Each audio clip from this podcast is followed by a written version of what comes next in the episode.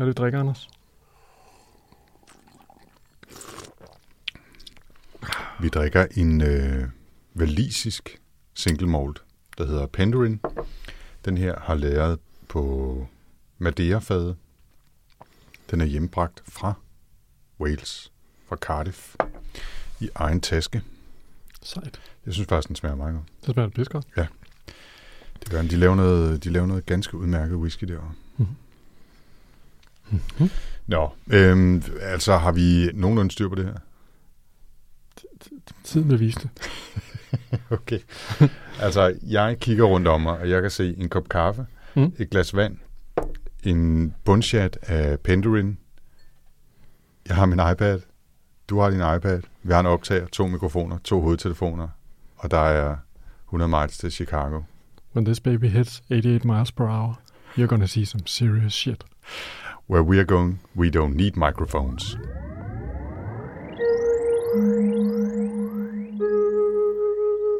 Velkommen til Sci-Fi Snak Med science fiction. og med snak Med Jens Jarl Poder. og Anders Høgh Nissen.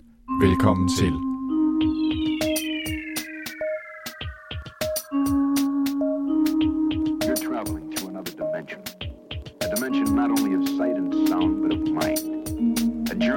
wondrous land whose boundaries are that of imagination.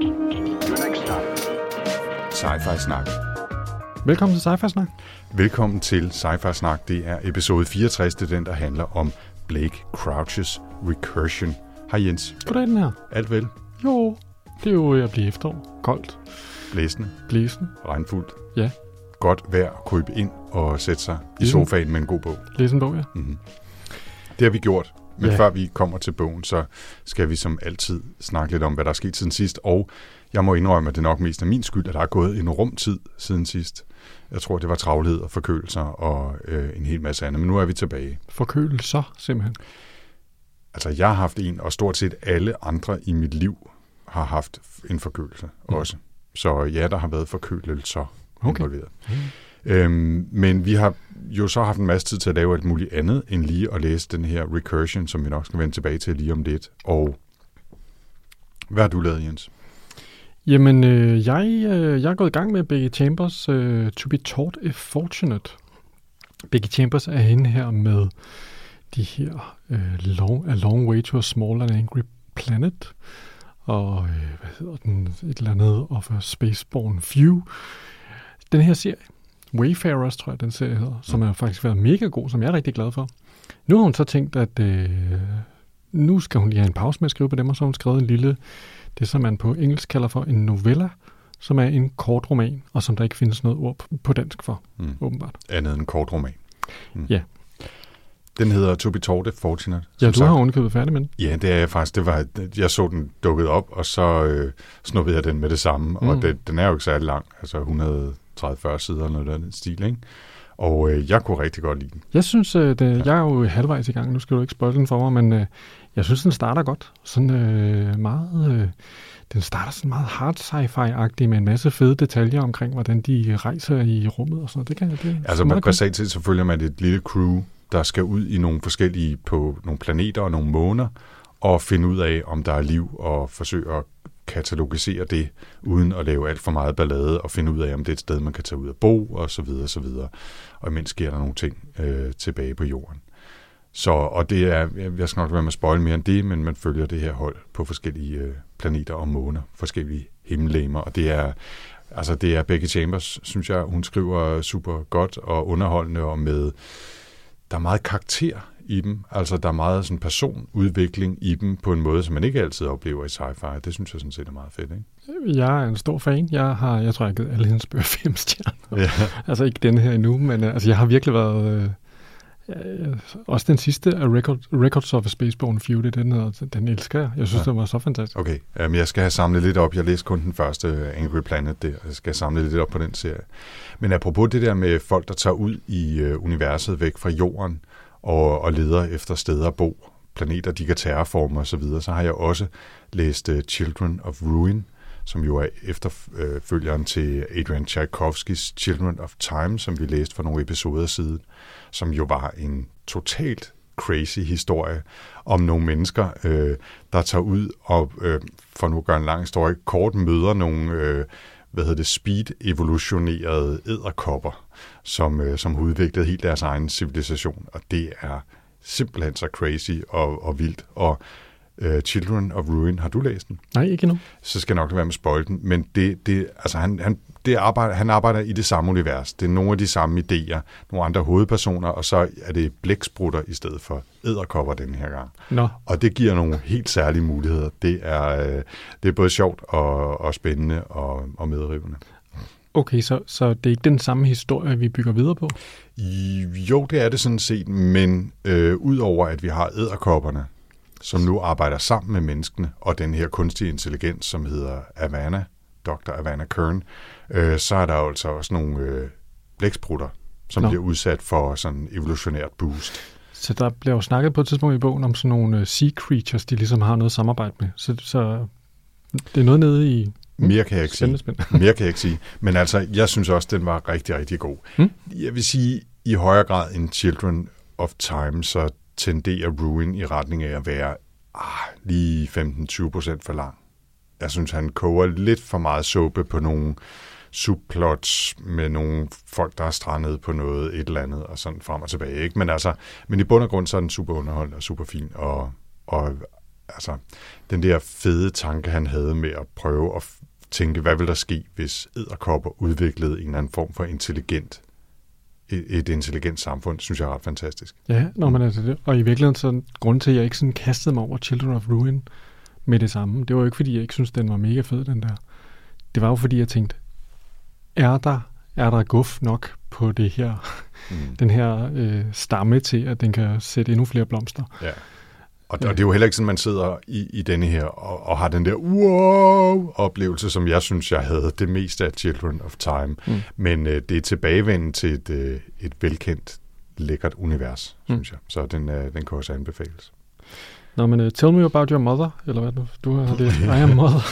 Ja, jeg har set I Am Mother, som er en, øh, en film, der er produceret til Netflix, øhm, som er en spøjs lille historie øh, om en pige, der vokser op på en, en underjordisk base på jorden, opfostret af en robot, øh, som siger, at der er sket en eller anden helt sindssyg katastrofe ude i verden. Hun er en af de få, øh, som, som er blevet reddet som foster. Altså de har simpelthen sådan kølediske fulde, fulde af fostre, der er klar til at blive øh, vagt til live, og hun er så øh, blevet vagt til live, og det er en stor robot, der hedder Mother, som, øh, som øh, opdrager hende og underviser hende og, og øh, fortæller hende om verden og så videre, og hvad der så sker, øh, da der pludselig en dag dukker en gæst op uden for den her base. Og så vil jeg ikke sige meget mere om det. Øh, Det er ikke verdens fedeste film, men den er underholdende, den har en god stil, og så øh, har øh, hende, der spiller pigen, der vokser op, hun er dansker, øh, og spiller faktisk øh, rigtig, rigtig godt. Mm-hmm. En 11-12-årig pige eller sådan noget en stil. Den er, ja, jeg synes, den er okay. Øh, som, en, som en lille sci-fi flick til en øh, søndag eftermiddag. Okay, Nå, men uh, apropos Netflix, så har jeg også hygget mig på Netflix. Uh, Mm. Jeg synes, jeg skulle ligesom lidt i tidsrejse øh, stemning, Mm. kan man sige. Så jeg satte mig ned og så en film, som jeg ellers havde tænkt, når jeg den så ikke god ud. Men den var faktisk meget god. Det var Tom Cruise øh, i Edge of Tomorrow, som er sådan en slags Groundhog Day møder Starship Troopers. Det er noget af den stil, ja. Ja, sådan noget af den stil. Den er faktisk bygget på en japansk øh, light novel, kalder de dem dernede, som er sådan en blanding af roman og, og sådan grafiske tegninger, Aha. som hedder All I Need Is Kill. Fed titel. Ja, men det er sgu meget, altså, jeg må indrømme, at min søn Laurits, han, han læser relativt meget manga, og når han ikke gør det, så ser han relativt meget anime. Og altså, man kan bare sige nogle ting ikke? i en tid, hvor de sidder og tænker, hvad med en uh, remake af, hvad hedder det, Ghostbusters, hvor det alle sammen er hunde øh, over i Hollywood. og bare, altså, det virker som om lige meget hvad, så kan de bare ikke få nye idéer. Aha. Så øh, altså, der, er, altså, øh, der, er, der er saft og kraft i øh, meget, meget mystiske, fantastiske idéer og tanker over i Japan. Øh, når man læser de her, altså det, det er vanvittige universer, der findes i de her anime- og manga-serier. Mm-hmm.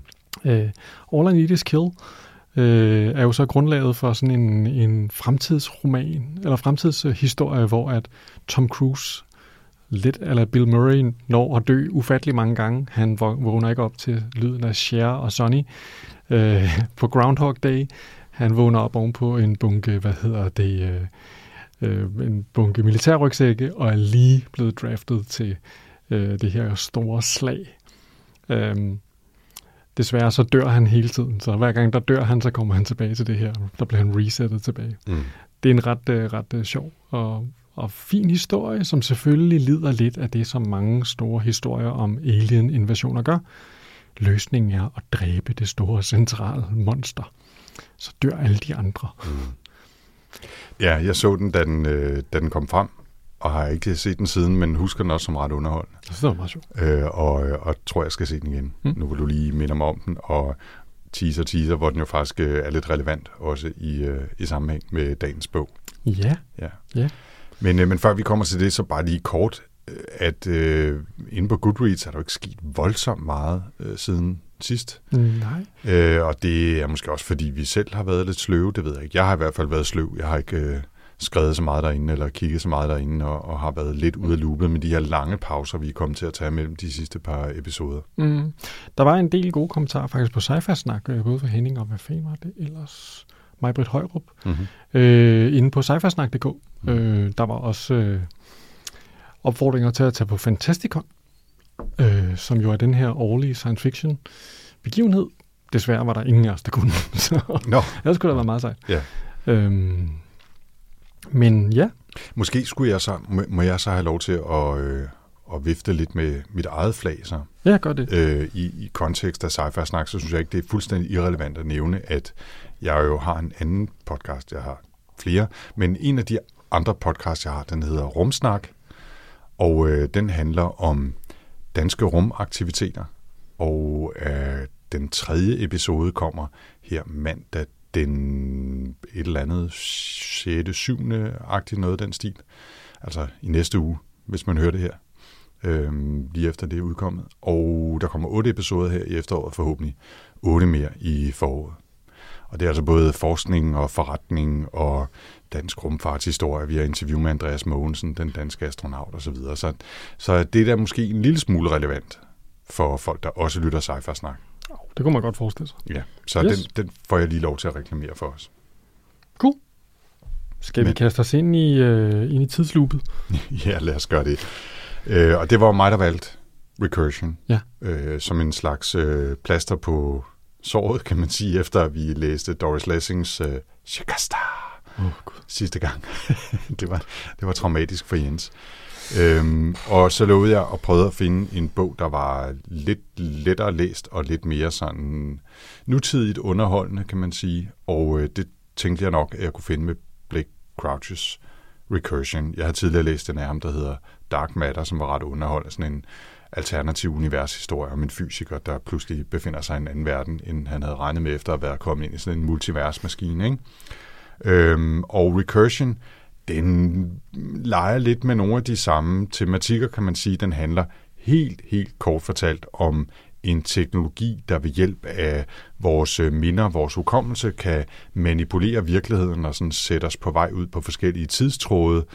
Og øh, så er der så nogle mennesker, der ønsker at gøre nogle gode ting med det, hjælpe folk, der er ved at miste deres hukommelse, og selvfølgelig også nogen, som ønsker at misbruge det på 27 forskellige måder til at øh, ja, basalt set opnå verdens herredømme. Ikke? Er det ikke det, der altid er sådan det store mål? Det er sådan den korte øh, historie af det, ikke? Og så følger man de her forskellige tråde og frem og tilbage i tiden og så videre. Ja, og, altså man har sådan indtryk af, at Blake Crouch her, han, øh, han læser rigtig meget i nature og science, øh, og sådan spændende, øh, hvad hedder det, øh, filosofisk fysik. Mm. Øh, og så, så, så bruger han ligesom elementer fra det til at tænke, det her det kunne man lave en fed thriller omkring. Mm. Det virker som om, det ligesom er hans ting. Og det, det er også det, altså det er jo en action bog med, med, øh, med, med mange af de her troper, man kender fra, fra sådan noget, en, en klassisk thriller, vi har. Den store magnat, ham der har tjent penge, et eller andet whiskid, som har tjent penge på teknologi, ikke? Som, altså, der var vel ingen, der havde regnet med, at han ikke var en skurk. Nej, helt sikkert. Mm. Altså, det, det, man, en af vores hovedpersoner, hvad hedder hun, uh, Helena, Øh, hun bliver fløjet ud til ham og bliver hyret til at øh, arbejde sammen med ham ude på en bordplatform, han har hyret. Og han fuldstændig har købt, og så har han lavet sit eget, øh, hvad hedder det, sådan total øh, sibi øh, videnskabssted derude, hvor der bare er pengene hænger på træerne, og man kan bare spille alt det bordfodbold, man vil, samtidig med, at man så, arbejder. så længe man ikke tjekker ud, ikke? Og ja, man skal selvfølgelig være der hele tiden. og Ja, ja. Og det foregår i fuldstændig hemmelighed og sådan noget. Det er sådan, Ja, ja man bare og, tænker, altså vi har en kvindelig øh, videnskabsperson, er det vel så ikke, Helena Smith, ikke? Øh, som har selvfølgelig en traumatisk barndom, ikke? Og, mm. øh, og så har vi den fordrukne politimand, og øh, hvis datter er død, og så har vi ham her, øh, .com, eller startup-milliardæren, som selvfølgelig viser sig at være en skurk, og vi har øh, DARPA dukker op på et tidspunkt og vil involveres i, i nogle ting, ikke? Altså det er sådan, det, det er ikke... Øh, Altså, selve historien kan sådan set være underholdende og innovativ nok, ikke? Han har, han har nogle gode idéer, ikke? Men, men øh, han har taget lidt ned i posen med, med ting, vi har hørt om før, ikke? og det er sådan, man sidder ikke og tænker, wow, nye spændende karakterer, som jeg aldrig nogensinde havde forestillet mig, at jeg skulle forholde mig til. Nej. altså workaholics, øh, videnskabskvinden, den fordrukne politibetjent. Øh, det er sådan, Vi, vi er et univers, vi har været i før, kan man sige, ikke? Men det gør jo ikke, altså det, det der til gengæld er sjovt på den her bog, det er jo, at altså man formår jo at blive overrasket af den, og det, det er måske værd lige at nævne, at på et tidspunkt, der kommer vi nok til at give nogle, altså når man først læser den, så ved man jo ikke, hvad der er, der foregår. Jamen, så på et tidspunkt kommer vi til at skulle lige hejse spoilerflaget. Øhm, fordi når man starter bogen, så handler det i virkeligheden om det her univers, hvor, eller den her verden, som er jo stort set vores egen verden, Øh, der, der gik lidt tid for mig, før jeg fandt ud af, at de her to timelines, eller de her to ting, jeg følger, de foregår ikke samtidig. Mm. Det havde jeg slet ikke opdaget. Jeg synes altid, det er lidt strengt, når, når forfatter de forventer, at når de bare skriver en, en dato, så kan man selv regne ud alt muligt, hvordan det hænger sammen og sådan noget. Ja, ja. Øhm, Men, men jeg, jeg har faktisk tænkt lidt på det, øh, hvordan vi skulle takle det, ikke? Mm. Fordi på den ene side, så kan man sige, okay, øh, hvis folk lytter med her, og vi fortæller nogle grundlæggende ting, vi skal nok holde, altså vi skal nok lade være med at fortælle, hvordan den slutter, ikke? Men altså, vi kommer til at fortælle nogle grundlæggende plot ting. Det tror jeg godt, man kan overleve og have hørt, og så læse, øh, og stadigvæk øh, få noget ud af den her bog, ikke? Man kunne også vælge at sige, nu fortæller vi straight up, hvad vi synes om den, og hvis man så synes, det er godt nok til, at man må gå ud og læse den, så kan man gøre det, og så vende tilbage til at høre vores take på den øh, i, i, mere, i flere detaljer senere. Det er jo også en mulighed. Ikke? Mm. Og så overvejer jeg faktisk også en lille smule, da det nu handler om at hoppe frem og tilbage i tid og forskellige tidslinjer og sådan noget, bare cut den her fuldstændig op og lægge den ud i 10 forskellige små bidder, så kan man selv vælge, hvilken rækkefølge man vil høre det i. Det tror jeg måske er lidt for stort arbejde øh, lige til det her, men, øh, men jeg overvejer det i hvert fald, så er det, så er det sagt. Ikke? Men altså, Jeg tænker, at vi kan måske godt lige fortælle lidt om, hvor vi er henne, da historien starter, fordi vi, vi starter med at følge Barry, som er, hvad hedder det, denne her politibetjent. Ikke? mm-hmm. det, der ligesom er den store historie på det her tidspunkt, da bogen starter, og det var sådan set også det, du fortalte mig om, det som jeg troede, jeg skulle læse om, det er det her med, at folk de får de her falske hukommelser. De får sådan noget øh, False Memory Syndrome, ja, FMS. false, false memory syndrome, hvor de pludselig får traumatiske øh, erindringer af at have levet nogle fuldstændig andre liv, og prøver så at opsøge de her mennesker, og oplever, at, at de her mennesker kender dem ikke, og sådan, det starter med, at Barry han redder en kvinde, eller prøver at redde en kvinde, for han redder han ikke, øh, fra at hoppe ud fra et, altså fra et højt hus. Mm. Hun står på kanten, og hendes liv er fuldstændig øh, faldet fra hinanden, fordi hun, hun har erindringer af, at hun har levet sammen med en, anden, øh, sammen med en mand, øh, og at hun har haft et helt og fantastisk liv, og de har boet sammen ude i forstederne og alt muligt. Og da hun så har opsøgt ham, så har han slet ikke kendt hende, og sådan noget. Hun er helt forvirret over, hvordan hendes liv hænger sammen. Det er altså ikke så rart lige pludselig at få de her falske hukommelser ind i hovedet. Og det lykkes jo ikke Barry at redde hende. Hun hopper jo ud for, Mm. fra øh, at begå selvmord. Og det er det, man tror, det er i starten. I starten der er det sådan, ligesom sådan en crime-historie, der handler om, hvordan at... Øh, øh, Ja, han- han et, prøver- der er han- et eller andet, der fusker med folks hukommelse, ikke? og man tænker, at det må være et eller andet hukommelsesforsøg, de, de laver i et eller andet hemmeligt lab og sådan noget. Sådan bliver det ligesom lagt op. Og så kommer der jo twist på et tidspunkt i historien. Ja.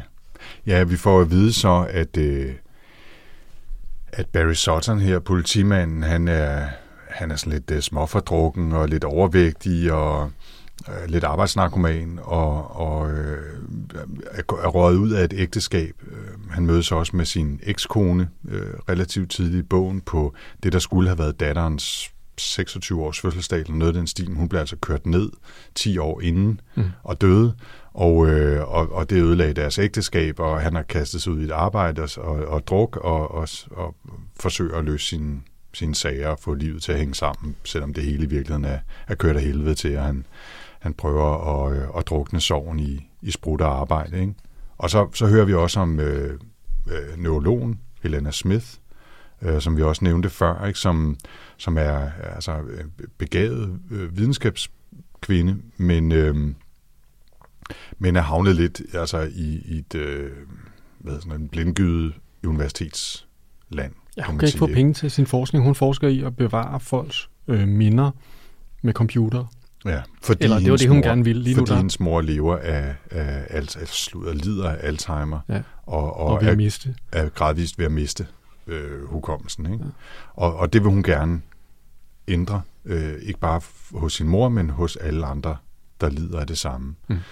Og så er det så, at hun bliver passet op af en, øh, en henchman, en, øh, en højre hånd for, for Marcus Slade, den her startup milliardær, som, øh, som siger øh, basalt set, prøv at høre her, øh, vi vil gerne have dig til at arbejde videre på den her teknologi.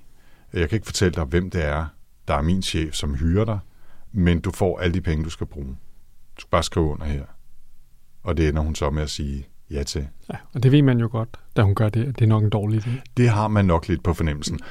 Men altså, øh, hun kommer i hvert fald ud på den her boreplatform, som du også nævnte før, ikke? som er blevet indrettet, den ligger helvede til ude i Stillehavet, blevet indrettet efter alle kunstens regler, øh, så der både er bo- øh, og, og træningsfaciliteter og en topklasse kantine, og så selvfølgelig et laboratorium til altså adskillige milliarder. Og så den her slik milliardærtype Marcus Slade, som også involverer sig i forskningen og, og virkelig skubber på, at, øh, at Helena og hele hendes hold yder øh, det bedste, de kan, og arbejder hele tiden på at udvikle en teknologi, der skal hjælpe os med at fastholde minder. Det er i hvert fald det, der er dealen til at begynde med. Ikke? Det er det, hun tror, hun arbejder på. Ja, og øh, ja, selvfølgelig deres, øh, deres historie vikler, vikler sammen øh, hen ad vejen, ikke? Men der, der, er en helt, der er nogle ting, der sådan dukker op og er lidt mystiske indimellem, ikke? Jo. Uh, Barry Sutton her, politimanden for eksempel, på et tidspunkt så tror han, at han har også fået false memory syndrome for næseblod. Han forstår ikke rigtigt, hvad han har været ude og interviewe nogen, der skulle kende hende, der begik selvmord, og er han nu blevet smittet? Han forstår det helt. Der er nogle ting, der sådan forvirrer ham. Mm. Øhm, og, øh, og, og så begynder det jo altså at jeg vil ikke sige køre sporet derfra, men begynder at udvikle sig i hvert fald. Ikke? Samtidig med, at vi så springer over til sporet med Helena Smith og får at vide, hvordan den teknologi, hun arbejder på, udvikler sig i en retning, som jo mere end antyder, at de her to spor med false memory syndromes og den her hukommelses boost maskine nok rammer hinanden på et eller andet tidspunkt. Ikke? Jo. Og det gør de så også. På et tidspunkt så, så piker denne her bog ligesom og, og tager det her helt store twist. Og derfra er det måske værd at sige, øh, altså hvis man skal læse bogen og ikke vide noget om det, så er det måske et meget godt tidspunkt at slukke nu. Ja, det, det tror jeg, man skal. Altså, det vi har sagt indtil nu, det får man at vide relativt hurtigt. Øhm, men altså, hvis man gerne vil bare bevare øh, fornøjelsen ved at opdage tingene hen ad vejen i resten af bogen, ja, så er det nok en god idé at, at slutte nu. Cool. Og, så, og så vende tilbage. Så høres vi ved om et par dage, når du har læst den her bog. Eller hvis du har lyst til at fortsætte, hvis du måske allerede har læst bogen, så hæng på lige med det samme. Yes. Vi fortsætter. Lad os køre. Øhm, det, som er sjovt øh, ved den her bog, det er jo, at, øh, at Crouch her, han har jo fundet en ny måde at lave en bog om tidsrejse. Og det, det var jeg ikke klar over, da jeg startede med at læse den. Mm. Men det, der i virkeligheden sker, det han har læst et eller andet sted i Science, det er, at, øh, at principielt set, så kunne man forestille sig, at mennesker, at tiden slet ikke er sådan, som mennesker, øh, hvad hedder det, oplever den. Den er bare totalt samtidig, og den bliver skabt af, at vi kigger, at vi opfatter verden. Det er der nogle lange passager i bogen. Ikke sådan helt øh, Solaris lange, men, men sådan lidt derhen. Det er også en høj bar. Ja, ja. Måske ikke engang derhen af, men, Mhm. mm-hmm. men sådan, der er sådan nogle passager, hvor de sidder og snakker lidt om nogle forskellige filosofer og sådan noget, hvor Crouch her, han lige får vist sit hjemmearbejde frem til os, øh, at han har altså læst nogle bøger. Mm. Øh, men ideen her om, at, at alting er i virkeligheden lidt samtidig. Lidt ligesom i virkeligheden øh, i Ted Chiangs, øh, hvad hedder det? Story of Us. Story of Your Life. Nå ja, Story of Your Life, ja. Den, som blev til Arrival der. Mm. Der er jo også sådan noget med, at øh, gennem en ny måde at forstå sproget på, så finder man lige pludselig ud af, at tiden, den kan man bare lave om på og rejse i og gøre alt muligt. Ja. Øh, den, hvad hedder det, den der tanke, den, øh, den, øh, den bygger øh, Crouch også på i den her bog. Altså det, der, det, der sker, er, at de udvikler en teknologi. Helena Smith udvikler sammen med Marcus Slade en teknologi, som gør, at i første omgang, så, så øhm, arbejder de på at forstærke minder, og så i virkeligheden kunne genspille dem til en person. Altså så man, man optager et minde, og så kan man spille det tilbage til folk. Mm. Og så finder man så ud af, og de videnskabelige detaljer er måske en anelse tynde, men, men man finder i hvert fald ud af, at hvis man kan spille et minde tilbage til en person, så kan man ryge tilbage til det tidspunkt, hvor man, hvor man fik det minde oprindeligt, og så i virkeligheden føre et andet liv derfra, en anden tidslinje. Ja, altså ideen er, at man simpelthen kan påvirke folk så kraftigt, ved at man, øh, man får dem kunstigt til at dø. Og i det øjeblik, de dør, så amygdalaen øh, frigiver et eller andet stof, som gør, at, at genlevelsen af det her minde bliver så kraftig, at man ligesom, så bliver man ligesom resettet og sat Ja. tilbage, og Ja. så lever man livet forfra derfra. Nu synes jeg, du hoppede lidt, lidt let hen over, at det, som er lidt er humlen ved den her teknologi, ja, det er, at man faktisk er nødt til at dø midlertidigt, for at kunne lave det her hop tilbage i erindringen. Ikke? Så man bliver øh, puttet ned i sådan en øh, sensory deprivation tank, ikke? altså sådan en, en flydetank, hvor der er helt mørkt og 37 grader varmt saltvand, så ligger man der og, og får ingen input, og så bliver man altså slået ihjel i et eller andet antal minutter, ikke? Mm. Øh, indtil man så bliver genoplevet. Men, øh, men, men det, det er det, der skal til, for at man kan blive podet med det her minde, som man så kan ryge tilbage og starte forfra. Og det, som jeg så ikke helt forstår, det er, hvordan det så betyder, at hele resten af verden bliver reset også. Ja, Det er lidt Lige- underligt. det er nemlig øh, lige præcis lidt underligt, fordi det gør hele resten af verden. Og sådan som jeg har forstået det, når man så kommer tilbage op til det tidspunkt, hvor man blev podet med det oprindelige minde og hoppede tilbage, så klikker resten af verden ligesom øh, ind i det gamle spor og kan huske nogle ting fra den første tidslinje som falske minder. Ja. Og det jeg ikke aldrig nogensinde helt forstået. Og hvis der sidder nogen derude og har bare den allermest logiske forklaring på det, så ring eller skriv, ikke? Vi har allerede tabt alle. Ja, garanteret ikke. Men altså, hvis der nu sidder nogen derude og tænker, hvad fanden snakker de om? Det er jo fuldstændig øh, logisk. Der er en rød tråd igennem det hele. Det jeg ikke forstår, det er, hvordan flere forskellige mennesker kan gøre det her samtidig, uden at alle bare render rundt og er stenhammerne forvirret med 20 forskellige tidslinjer oven i hovedet. Ja, det, folk bliver så også forvirret, kan man sige. Jo, men jeg synes, de burde være blevet mere forvirret. Mere forvirret. Væsentligt hurtigere. Never mind. I hvert fald så betyder det jo øh, blandt andet, at Barry Sutton, han ryger tilbage øh, til tiden lige inden hans datter bliver kørt ihjel, og det lykkes ham at forhindre det. Og hun overlever. Ja, hun bliver ikke engang udsat for en ulykke. Øh, han bliver sammen med sin kone i, i flere år. De ender så med at gå fra hinanden alligevel, men han lever faktisk mange år. Et liv, hvor hans datter øh, stadigvæk er der, hvor hun ikke blev kørt ihjel, og hvor han jo har erindring om, at han faktisk har været politimand i et liv, hvor hans datter døde, men han fortrænger det ligesom og lever den her nye tidslinje. Og det er, sådan, det, det er første gang, vi sådan for alvor følger et liv i bogen på en ny tidslinje, altså hvor man får fornemmelsen af, at, at der er sket noget andet her. Ja, og det er jo, det er jo ret overraskende, da man, øh, når man læser det første gang, fordi Barry, det er jo ikke blevet forklaret, hvordan det her hænger sammen. Så da vi kommer tilbage med vores point of view karakter Barry, han bliver fanget af, hvad hedder det, Marcus øh, Slade. Slade, og han laver det her eksperiment på ham, og siger til ham, det er en stor gave, du får. Det kan man selvfølgelig diskutere. Man plejer også at kunne sige nej tak til gaver. Det kunne han heller ikke. Men han kommer så, altså, og så starter, så starter uh, timeline bare igen med, at han vågner derhjemme, og datteren er levende, og alt muligt, og man tænker, er det her sådan et øh, minde, han genoplever eller så? Nej, nu starter bogen forfra der. Og så kører den ellers fremad. Og så tager den selvfølgelig ikke hele turen, men... Og det er ligesom det der præmissen, det der, at de, de hele tiden hopper tilbage til nogle tidspunkter, hvor de resetter. Og, og, og det bliver ligesom sådan en ting, at for at det skal helst være nogle minder, som er meget kraftige. Det her minde om, at han løb, at han øh, sagde farvel til sin datter, og så, øh, så så han hende aldrig mere. Det er selvfølgelig et meget kraftigt minde for ham. Mm. Det, det er, hvad hedder det, og, og det skaber altså en meget interessant bog. Ja. Øh, herfra og frem, der bliver det her plot, det bliver viklet ind i spring frem og tilbage i tiden på en måde, som er meget fascinerende. Mm. Og på et tidspunkt, altså jeg, jeg synes noget af det, der er sjovt ved den, det er, at den jo, mange tidshistorier, det har ligesom det der med, om så hopper jeg tilbage i tiden, og så stjæler jeg, hvad hedder det, øh, så bruger jeg tidsvenderen, og så kommer jeg tilbage, og hvad hedder det, og så fjerner jeg griffen, så den ikke bliver slået ihjel. Og så det er sådan nogle, jeg skal lige rette små ting. Men her der er det jo altså hele verden, der bliver lavet om.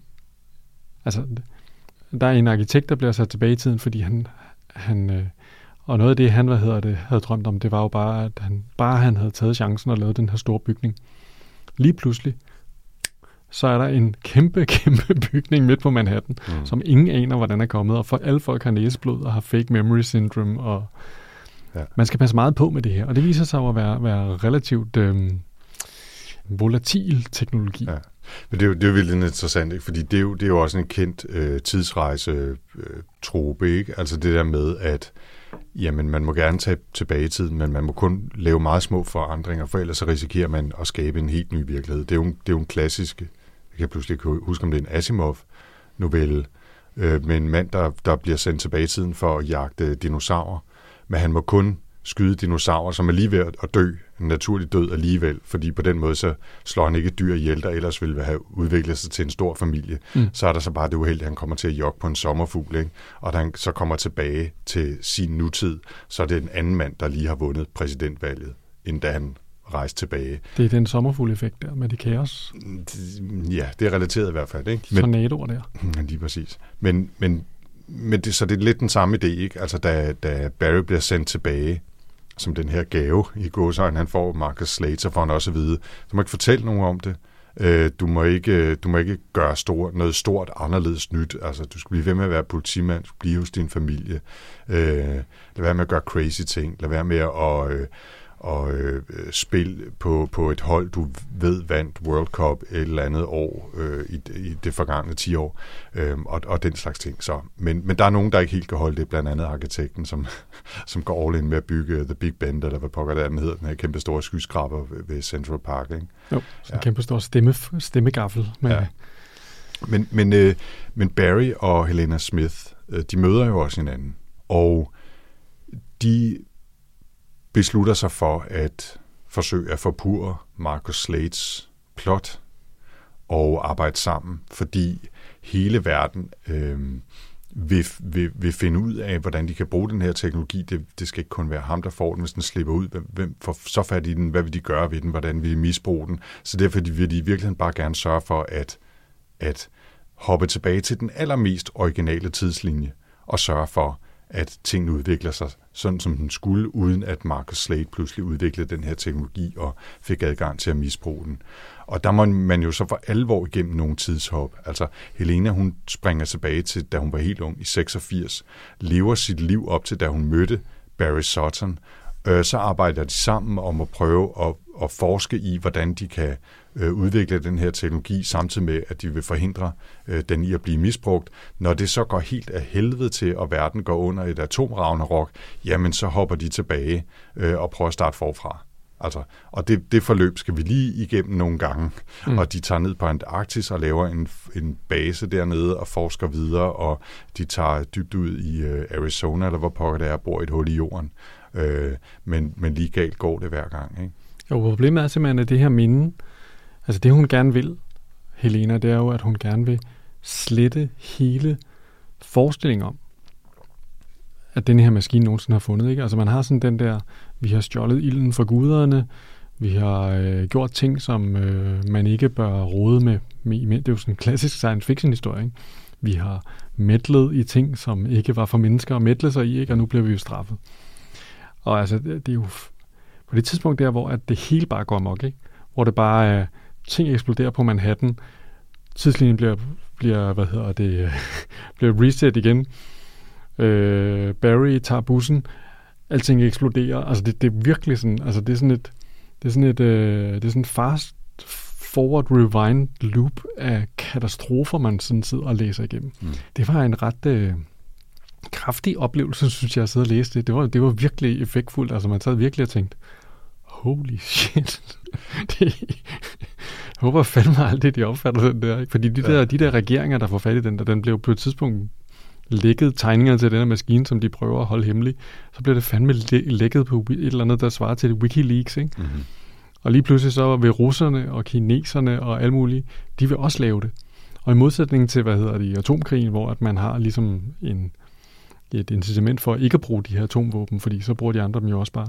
Med den her teknologi, hvor man kan gå tilbage og ændre tiden, der gælder det bare om at være den første til at bruge den. Ja. fordi hvis den anden bruger den, så er man fucked. Ja. Så kan man ikke nå at gøre noget galt. Ja, det, det, er, det er ret sjovt, at den, øh, den udvikler sig fra at være sådan mere straight thriller-agtig med sådan lidt actionplot til, okay, så kommer der det her tidshop erindringsmaskine perspektiv ind i det. Okay, nå, så skal vi forholde os til det. Og så udvikler den, så skruer den virkelig op for det på et tidspunkt, hvor det hele bare går fuldstændig af helvede til. Ikke? Altså netop sådan en, en helvedes forestilling om, om total, øh, altså Ragnarok, apokalypse over hele verden, ikke? som er fuldstændig ude af kontrol. Mm. Altså det, den, den skruer virkelig op for, for niveauet et par gange i løbet af historien. Ikke? Så, det, så det er ikke i gåsøjne bare en, en krimi, uh, sci-fi thriller. Uh, det er også en, jamen en, en dystopi i virkeligheden, ikke? Uh, mm. på, på et større plan. Altså som ikke bare sådan et, bare i gåsøjne, men ikke sådan et hverdagsplan, men virkelig på sådan et grundlæggende verden går under niveau, ikke? Mm. som jeg ikke lige havde set komme. Ja, men, men, det er også, men det er jo også, at bogen den, den tager de der kæmpe sving. Altså. Den går ja. mellem at være sådan spekulativ til at være krimiserie på Netflix til altså mm. crazy novelleagtig plot, ikke? Altså sådan et plot, som man ville bygge ind i en i sådan en science fiction novelle, ikke? hvor jeg nogle gange føler, at en, i sådan en kort form, der, der kan de nogle gange blive mere sindssyge med deres idéer omkring de ting, de afprøver. Ikke? Øh, vi bevæger os lige så stille over i, i sådan en lidt mere øh, snak om bogen her, ikke? Øh, mm. Øh, og den synes jeg sådan set godt, vi kan fortsætte. Og hvis jeg lige skal riffe videre på det, du sagde, så minder elementer af denne her mig om noget Philip K. Dick. Altså, der er, en, der er sådan en snært af, at det her var en idé, han godt kunne have fået. Mm. Skrevet en novelle om, og så var der blevet lavet en film ud af det. Man kan også sige, at der er, en, der er en periode, hvor at uh, DARPA laver sådan en interventionsstyrke. Den har jo altså en, den har et vist whiff af Minority Report, som også bliver direkte nævnt i øvrigt i bogen. Ja, ja. Så. Ja, og, og øhm, så, så der er det element af den, ikke? Altså, mm. at det, det, er, det er en idé, som han, som du siger, sikkert har fået ved at læse øh, lidt for mange videnskabsmagasiner og, og drikke lidt for meget whisky. Ja, måske lige tilpas. Måske lige tilpas. Og, øh, og som han så arbejder videre med. Ikke? Øhm, så, så det er nogle interessante elementer, han smelter sammen. Nå, men altså, oven, nogle oven, i, oven i de her klichéer, som vi snakkede om før. Ikke? Altså, nu kom det til at lyde i starten, som om det hele bare var kliché på kliché. Jeg synes, øh, hvad kan man sige, grundelementerne af karaktererne er klichéer, men den måde, han udvikler plottet på, er anderledes. Det er slet, ja, præcis. Og også, altså, jeg har, da, jeg har ikke læst det noget. Øh, altså, man har jo en direkte oplevelse af, hvad sker der efter en atombombe er, er, er sprunget, ikke? Og the aftermath af det, altså, sådan noget har jeg da ikke læst siden 80'erne, så, øh, hvor, at man altid, hvor det ligesom var det, der var den store ja. ting i bøger, ikke? Altså, det, var... Men, men, men, men konsekvensen af den teknologi, altså øh, atomravnerok, eller store våben, eller dræberrobotter, eller hvad, altså, det er på en eller anden måde nemmere at, jeg synes, sige, det er nemmere at forholde sig til, men det er måske nemmere at forestille sig, ikke? Altså, hvad vil der ske i en verden, hvor Terminator-robotter overtog, eller et eller andet? Altså, men hvad vil der ske i en verden, hvor teknologien til at ændre selve virkeligheden selve den delte virkelighed, vi troede, vi havde, pludselig slap ud, hvad, altså hvad vil der så ske? Det, det har jeg sgu da aldrig tænkt over. Øh, og det vil da sikkert gå lige så frygtelig galt, som han beskriver i, i romanen her. Ikke? Men det synes jeg faktisk er ret spændende. Og men det, det, det der er så fedt ved den, øh, den der del der, hvor det bare går total balalaika, det er jo, at man sidder og tænker, hvordan, f- altså nu er det bare ødelagt. Den her verden, den er fanget i et uendeligt loop af lort så, og, og katastrofer, og, og nu er det bare sådan for evigt. Helvede på jord er kommet. Ja. Nu vil mindet om de der maskiner, som, som vil forårsage apokalypsen, det vil aldrig forsvinde igen, fordi det er jo det, der sker hele tiden, hver gang, at de når frem til det der fatale øjeblik, hvor at mindet om maskinen dukker op igen som falsk hukommelse, så begynder de jo fandme at arbejde på det der, som om, at det var altså det vigtigste i hele verden at få bygget den maskine i en fart. Ikke? Mm. Og det bliver bare værre og værre. Ja, ja, lige præcis. Ikke? Og samtidig synes jeg også, altså nogle af de der scener, ikke, hvor at han siger, altså den, den belastning, der er for mennesker, og lige pludselig få det der øh, 30. gange, nu downloader vi alle de her, ikke bare én gang falsk memory i dig, det er nu 20 gange apokalypser, du lige får ind i hovedet, og hukommelsen er om, hvordan du sidste gang begik selvmord. Og det gjorde det jo også den forrige gang. Og hvordan du døde i denne her altså scener, hvor Barry han sidder på arbejde, ikke? og så lige pludselig går folk fuldstændig amok og får læn, de får det der næseblod. Og så er det bare en kvinde, der bare tager en pistol op, skyder hovedet af sig selv, ikke? og folk hopper ud af vinduerne og sådan noget. Det er jo helt, altså jeg synes Ja. ja. virkelig, det er Ja. ja. effektfuldt skrevet. Det synes jeg også. Øhm, hvis jeg skal til gengæld pege på noget, jeg synes er et problem med den her bog, så er det noget, som sikkert fremgår med al ønskelig tydelighed af vores forsøg på at referere den tidligere, at øh, på et tidspunkt, så gav jeg simpelthen op. Altså, jeg gav simpelthen op i at prøve at forstå præcis, hvordan alt det her tidsrejse, minde, øh, tidslinje, ballade hang sammen. Jeg, jeg, jeg slap simpelthen tøjlerne og sagde, fuck it, øh, jeg gider ikke prøve at bruge energi på at læse tilbage og prøve at altså kunne sætte mig ned og tegne et diagram af, hvordan hænger det hele sammen her, hvem husker hvad, og hvor lang tid skal de hoppe tilbage for at undgå, at han ved noget og et eller andet. Jeg gav bare op, og så tænkte jeg, jeg er her bare for, for rutsjebaneturen, og jeg synes, den var underholdende og spændende og medrivende, og jeg var interesseret i at finde ud af, hvordan, hvordan skulle det hele ende, men øh, jeg, som sagt, jeg slap tøjlerne på et tidspunkt. Hvad gjorde du? Jamen, altså jeg tror, jeg bare købte den der præmis, der hedder, Nå, okay, det er åbenbart sådan, det fungerer.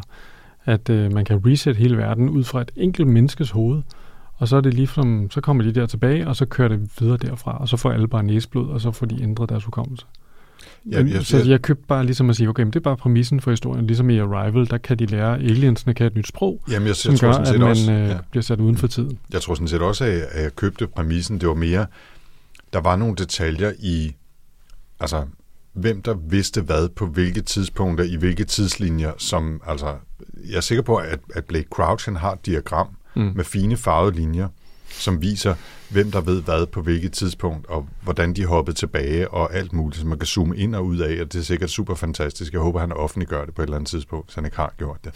Men, men jeg kunne ikke lave det diagram. Mm. Øh, og, og jeg, har, jeg har ikke lyst til at gå tilbage og prøve at lave det. Og et eller andet sted synes jeg faktisk, at det er lidt irriterende. For jeg vil gerne have haft, at det var bare marginalt nemmere at bevare det overblik i denne her sådan en, en øh, thriller-type gennemlæsning af noget, som, som er sådan lidt, lidt hurtigt. Ikke? Mm. Det, er jo ikke, det er jo ikke en Solaris, hvor jeg synes, det var faktisk meget sjovt at skrue ned for læsetempoet og prøve at læse nogle af de der crazy lange videnskabelige artikler, der er en del af bogen. Det havde jeg ikke rigtig lyst til her. Jeg havde lyst til, at det skulle være en, sådan en thriller, øh, hurtig spændings et eller andet. Ikke? Og, og der følte jeg lidt en gang med, okay, det havde nok været bedre, hvis jeg havde sat tempoet 20% ned og var hoppet lidt tilbage en gang med for at prøve at danne mig det der overblik. Og det droppede jeg altså. Og men det er jo også fordi, det- at, for, at nu har vi tidligere snakket om personkarakteristikken af de her hovedpersoner. Ikke? Altså, der går jo ikke særlig lang tid, så er Helena og Barry, det er sådan nogle actionfigurer, som han sidder og banker imod hinanden, mens han driver sin historie frem efter. Ikke? Korrekt. Og Marcus Slade, han er aldrig andet end en, end en todimensionel skurk, som lige så godt kunne have været med i Inspector Gadget. Øh, altså, han mangler bare et par lille solbriller eller sådan noget. Altså, det, det er... Så, så, så, så det er jo også det, der, det der problemstilling, altså, og det, det, der nok er bogens svaghed, synes jeg, det er, at den ligesom... Jeg synes egentlig godt, den kunne have været langsommere og mere personborgen. Det, hvis vi nu tager Philip K. Dick-bøgerne, ikke? Øh, hans noveller, så vil de her karakterer og mærkelige ting omkring dem vil typisk fylde meget mere i, i historien. Ikke? Altså underlige øh, ting, som de går op i, og øh, ting, de er optaget af, og sådan noget. De, de, de dele af personerne fylder meget mere, hvor at her de ting, som Helena og Barry går op i, det er selvfølgelig tra- tragiske historier og sådan noget, men det er sgu også sådan lidt noget kliché noget, ikke? Altså, ja, hun er ked af sin mor. Ja, Barry er ked af, at hans datter er død. Altså, det går ikke meget dybere end, et, end nogle af mine første rollespilskarakterer. Det er meget... Det er flat. Flat, ikke? Mm. Og på den måde trækker han os jo i to forskellige retninger, ikke? Vi tror, det skal være sådan en, øh, en hurtig wham bam thank you ma'am thriller, hvor det, det handler om, det er, det er at være med for the ride. Altså ligesom jeg så Tom Cruise i, hvad hedder det, uh, Edge of Tomorrow, der sidder jeg ikke og tænker særlig meget over om, uh, hvad hedder det, hvad ham, hovedpersonen, han går ellers og tænker om alle mulige andre ting, end det, der lige nu sker nu og her. Uh, og hvordan han må har det, når han, uh, når han sidder en sen aften og drikker en whisky med sig selv. Altså, jeg følger med i, jeg er in it for the ride. Um, og jeg synes egentlig godt, at den her, den her bog kunne måske have fortjent. Jeg synes, at den, hans centrale ting er i virkeligheden så god, at den godt kunne have fortjent lidt mere, øh, lidt mere Solaris. og lidt mere, Ja. lidt mere dæk, Ja. som man siger. Klass, det klassiske udtryk. A bit more dick, A a bit bit, more more. Solaris. Ja. Ja, øhm, ja det, det kunne den måske godt. Altså, øh, jeg synes, øh, hvad den grundlæggende idé angår om, om det her med stærke minder og tidslinjer og sådan noget. Ikke? Altså, jeg synes, det er jo et interessant plot til at skabe en anden type tidsrejse historie, eller en anden type multivers-historie. Men af en eller anden grund, så altså filmen knækkede også lidt for mig, når jeg prøvede at tænke over, hvordan er det lige, at det der med, at et minde skulle fremkalde en tidslinje, som pludselig gør, at alle andre mennesker også bliver påvirket. Jeg havde sgu lidt svært ved at købe. Og i det første lange stykke tid, der lod jeg bare fuldstændig som ingenting og lå mig rive med, og hu og rutsjebanen-historie og alt muligt. Og hver eneste gang, jeg sådan kom til at tænke lidt mere over, undskyld, hvordan er det lige den her teknologi med øh, smidt ned i en tank, blive, øh, blive slået ihjel, et, øh, hvad hedder det, stof, der bliver udløst i hjernen, og pludselig så har du ændret tidslinjen for resten af verden, og jeg ved godt, ja, jeg er noget med, at vi alle sammen er subjektive, og så videre, så videre, men alligevel, jeg synes kun den var lidt svær at æde. Øhm, og det, det trak også ned, sådan ligesom hver gang jeg sådan løftede mig lidt op fra, fra action-delen af historien. Ikke? Øhm, men altså, jeg endte, lige da jeg havde læst den, der gav jeg den fire stjerner. Øh, fordi jeg synes, jeg var underholdt, og det var, det var anderledes, og det var en, en sjov tidsrejsehistorie også, at det faktisk var lidt noget andet, end jeg havde regnet med, det skulle være, og, og, og, og måske især den der overvældende og også lidt forvirrende, sådan apokalyptiske øh, næsten slutning, som der er. Ikke? Øh, men altså, hvis jeg skulle give noget i dag, så tror jeg, jeg vil give den tre. Mm. Jeg, jeg, jeg synes fire simpelthen er for højt, og det kan godt være, at jeg går tilbage og retter det. Er på meget apropos. Find et stærkt minde fra det omkring, hvor du Ja. sad og, og rated på Goodreads. Ja, det vil jeg gøre. Jeg har givet den en 4. Det tror jeg bare, jeg holder fast i. Øhm, jeg synes, den del af det, som, øh, hvor at øh, verden går helt balalaika, den del er, er den værd at læse for. Jeg synes, det er et originalt take på en, en tidsrejsehistorie. Mm. Og ja, så kunne vi da godt have tyndet lidt ud i øh, russiske videnskabsmænd og, hvad hedder det, øh, internetmagnater øh, med skumle bagtanker. Øhm, det, det kunne vi da godt. Mm. Men... Jens, Jens øh, gør det noget, at, øh, at jeg lige slår dig i et øjeblik, mens jeg beder dig om at tænke på noget stærkt fra din fortid? Fordi lige i talende stund her, ikke, så ændrer jeg simpelthen min rating til tre stjerner. Fik du næsblod? ja, det er noget lort. Nå, det gjorde jeg altså. Jeg har ændret det til tre stjerner. Du holder fast i dine fire? Ja. Alright. jeg tror næsten, jeg fik. Det har været, jeg beklager virkelig, at øh, jeg er sådan lidt småsnottet. Jeg fik øh, kaffe galt i halsen, og Jens han har fået næsblod for åben mikrofon. Det er virkelig en, øh, en lydoplevelse at høre er- sci-fi snakke den her omgang. Øh, Må jeg have lov til lige bare at tilføje et par bonusstumper af info her? Mm. Øhm,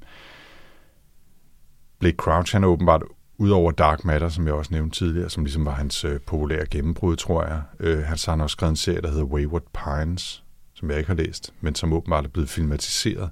Men Recursion her skulle åbenbart også være under udvikling til øh, en Netflix-film, eventuelt en serie.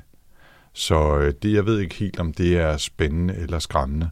Det afhænger nok meget af, hvem der skal være med til den tid. nu, ikke? nu Men, vi øh, men jeg, jeg, jeg synes i hvert fald, det er interessant. Jeg kan godt forestille mig, at man kunne udvikle det her i hvert fald til en, en kort serie. Ikke? Altså, at, øh, at det var interessant at arbejde med det der, men om nu, oh, nyt afsnit, hov, ny tidslinje, næste afsnit, ny tidslinje, samtidig med, at der er sådan en overordnet ark af en historie. Det tror jeg måske kunne være et meget sjovt format at arbejde med til den her historie. Nu får vi se. Mm? Ja.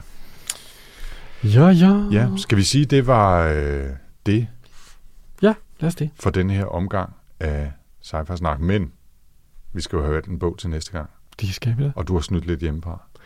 Ja, jeg har, jeg har tænkt meget over det. Altså, jeg havde øh, på vej herover, der havde jeg måske en shortlist på 10 bøger, som jeg tænkte, vi kunne læse. Okay, så hver gang du har holdt sådan en lille pause, mens jeg har snakket, så har du tænkt, Jeg tænkte, det skal ikke være den, det skal heller ikke være den, så sådan langsomt, øh, hvad hedder det, tyndet ud. Ja. Okay, Nu tror jeg, jeg er kommet frem til en konklusion. spændende. Der er jo lige øh, kommet en øh, ny Margaret Atwood, Atwood-bog, Testaments. Testament. Men øh, der er jo en ting, som jeg mangler på min bucket list, det er at læse Handmaid's Tale. Det Og jeg har taget flere, hvad hedder det, tilløb til det, og jeg, hver gang så tænker jeg, det, jeg, jeg overgår det ikke. Jeg kan ikke. Det, det, er, det bliver for deprimerende. Det bliver for modbydeligt. Øh, Men men så tænker jeg lidt, hvis jeg nu får Anders til at læse den sammen med mig, så kunne det være, det går. mm-hmm. Så jeg tænker, vi skal læse Handmaid's Tale, og så snakke om den i sci snak det synes jeg lyder som en god idé. Skal vi ikke gøre det? Har du set øh, serien? Ja, det har jeg. Hele serien? Første, første sæson. Okay. Jeg har set første og anden sæson. Mm-hmm. Jeg har ikke lyst til at se tredje sæson. Var det fordi øh, sæson 2 var dårlig? Den udviklede sig i en retning, og øh, efter hvad jeg kan læse, så øh, fortsætter træeren, øh, sæson 3 i samme retning. Og det synes jeg blev lidt for meget sådan noget øh, resistance, og Mm. lidt mindre det der dystopiske Gilead. Jeg tænker billede. også, jamen det er jo det, der lidt sker med de der, når vi, øh, altså bøger, der bliver til serier, så fordi der skal være sæson 2 og sæson 3 og sæson 4, så taber de jo ligesom forankringen i, i hvad hedder det, bogen lige pludselig, og så bliver det ligesom nogle andre historier. Men man, man ender med virkelig at bare bruge worldbuilding som, som setting for, for og, og karaktererne til at fortælle nogle helt nye historier. Ja. Og det er jo måske egentlig meget smart, men øh, det er tit, at jeg har ikke sådan trang til at se nødvendigvis mange flere serier af det samme, mindre det er helt usædvanligt godt. Men det, det, jeg havde faktisk øh, bookmarket øh, en Guardian-anmeldelse af Testament. Okay. Øhm, så, så jeg havde lidt overvejet, om det måske var noget, der kunne have fristet dig. Jeg synes, det, det er et, øh, et spændende greb at hoppe tilbage og snuppe den første. Jeg tænker, at det er meget, meget godt lige at læse den, før jeg læser Testament. Det har du sikkert ret i, ja. Så øh, Men jeg har været ude at flyve her, den står simpelthen bare Testament, og Handmaid's Tale står bare i alle, hvad hedder det, lufthavnen øh, i, i boghandlerne og sådan okay, Hmm? det er det, man skal læse. Åbenbart. Simpelthen. Nu gør vi det i hvert fald. Nu gør vi det. Godt. Men tusind tak for det. Det glæder jeg mig til. Ja, det bliver hyggeligt. Eller, det ved ikke, om det bliver hyggeligt, men Nej, jeg glæder mig også til at få, jeg hyggeligt. glæder mig til at få den læst, men det bliver ikke en sjov oplevelse. Men altså, Det skal jeg gøre. vi tager ind for holdet. Ja, det gør vi i høj grad. Det bliver i øh, Sci-Fi Snak episode 65. Yes, Det bliver den, der handler om Handmaid's Tale.